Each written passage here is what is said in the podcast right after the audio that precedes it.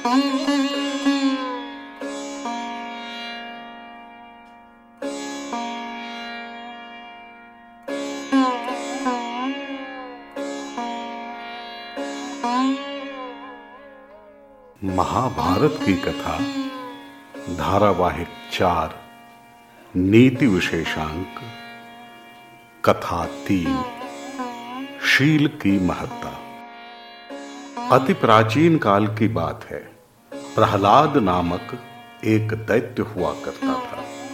वह बहुत ही प्रतापी राजा था। उसने अपने आचरण एवं अच्छे व्यवहार से सब कुछ पा लिया था। उसके पास अथाह धन था। उसकी सेना भी बहुत बड़ी थी। उसने धीरे धीरे तीनों लोकों पर विजय प्राप्त कर ली और अंततः उसने देवराज इंद्र का राज्य भी प्राप्त कर लिया। तब देवराज इंद्र बहुत ही दुखी हो गए और अपने राज्य को पुनः प्राप्त करने के उपाय करने लगे। इसी क्रम में वे बृहस्पति के पास गए और उनसे अपना राज्य वापस पाने के उपाय पूछे। बृहस्पति ने कहा, देवेश गुरु शुक्राचार्य को ही इस विषय का विशेष ज्ञान है। अतः आप उनसे इसका उपाय पूछें तो आपकी समस्या का समाधान निकल सकता है। इंद्र शुक्राचार्य के पास गए और उनसे अपनी बात दोहराई। तो वे बोले, देवेश, इसका ज्ञान तो सबसे अधिक महात्मा प्रहलाद को ही है। अतः आपको उनके पास जाकर पूछना चाहिए। तब इंद्र एक ब्राह्मण का रूप धरकर प्रहलाद के पास गए और बोले, राजन, मैं ऐश्वर्य प्राप्ति के उपाय जानना चाहता हूँ। क्या आप मुझे बताने की कृपा करेंगे? प्रहलाद तीनों लोगों का राजा था। वह हमेशा उनके प्रबंध में लगा रहता था। उसके पास इतना समय न था कि वह किसी को ज्ञान दे सके। अतः उसने ब्राह्मण से कहा, आप किसी ज्ञानी के पास जाकर शिक्षा ग्रहण करें। मेरे पास इसका समय नहीं है। ब्राह्मण ने कहा, महाराज, मुझे कोई जल्दी नहीं है। आपको जब समय मिले, मुझे उपदेश दे। मुझे आपसे ही ज्ञान प्राप्त करना है। प्रहलाद उस ब्राह्मण की निष्ठा देखकर अत्यधिक प्रसन्न हुआ। वह ब्राह्मण भी राजा के साथ रहकर शिक्षा प्राप्त करने लगा। जब भी समय मिलता, प्रहलाद उसे ज्ञान की बातें बताता रहता था। ब्राह्मण भी अपनी पूरी निष्ठा से गुरु के समान उसकी सेवा करता वहीं रहने लगा। एक दिन उचित समय देखकर ब्राह्मण ने प्रहलाद से अपने मन की बात पूछी। जिसके लिए वह वहाँ आया था। उसने कहा, राजन, आपने तीनों लोगों का राज्य कैसे प्राप्त किया? कृपा कर इसके बारे में विस्तार से बताइए। प्रहलाद ब्राह्मण की गुरु भक्ति से खुश था। उसने शील का वर्णन करते हुए कुछ इस प्रकार से कहा, हे ब्राह्मण देवता, मैं राजा होने का अभिमान नहीं करता। किसी का अपमान नहीं करता। सभी की बातें पूरे संयम से सुनता हूँ। अच्छी बातों का अनुसरण करता हूँ। किसी का बुरा न करता और न ही चाहता। मेरे ऐसे व्यवहार के कारण ही ज्ञानी लोग मुझे अच्छे अच्छे उपदेश देते हैं। मैं उन्हीं के अनुसार कार्य करता हूँ। अतः तीनों लोगों पर शासन करता हूँ। जो नीति शास्त्र के अनुसार कार्य करता है, उसे सफलता अवश्य मिलती है। ब्राह्मण जो चाहता था, उसे मिल गया।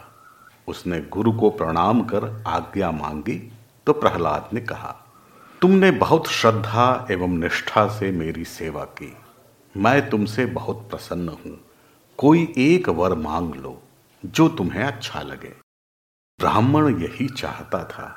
उसने झट से कहा महाराज, मुझे बहुत प्रसन्नता है कि आप मुझ पर प्रसन्न हैं। यदि कुछ देना ही चाहते हैं तो मुझे आपका शील ग्रहण करने की इच्छा है। यही वर दीजिए। प्रहलाद ऐसा वर सुनकर चिंता में पड़ गया। वह समझ गया कि ब्राह्मण कोई साधारण मनुष्य नहीं हो सकता था। फिर भी कहे अनुसार वर तो देना ही था। तथास्तु कहकर उसने वर तो दे दिया, किंतु चिंता से मुक्त न हो पाया। उधर वह ब्राह्मण वरदान पाकर गुरु को प्रणाम कर वहाँ से चला गया। कुछ ही समय बाद प्रहलाद के शरीर से एक तेज प्रकट हुआ। प्रहलाद उसे देखकर आश्चर्यचकित रह गया। उसने पूछा, आप कौन हैं? मैं शील हूँ। तुमने मुझे त्याग दिया है। अब मैं उसी ब्राह्मण के शरीर में निवास करूँगा। ऐसा कहकर वह वहाँ से चला गया और इंद्र के शरीर में प्रवेश कर गया। उसके जाते ही एक दूसरा तेज उसके शरीर से निकला। प्रहलाद ने पूछा, आप कौन हैं?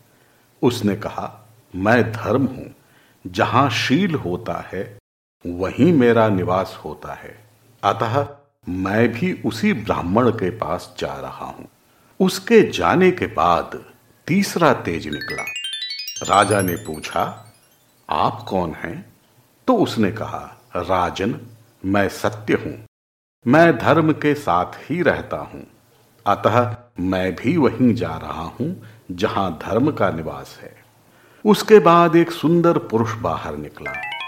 राजा के पूछने पर उसने कहा कि वह सदाचार है।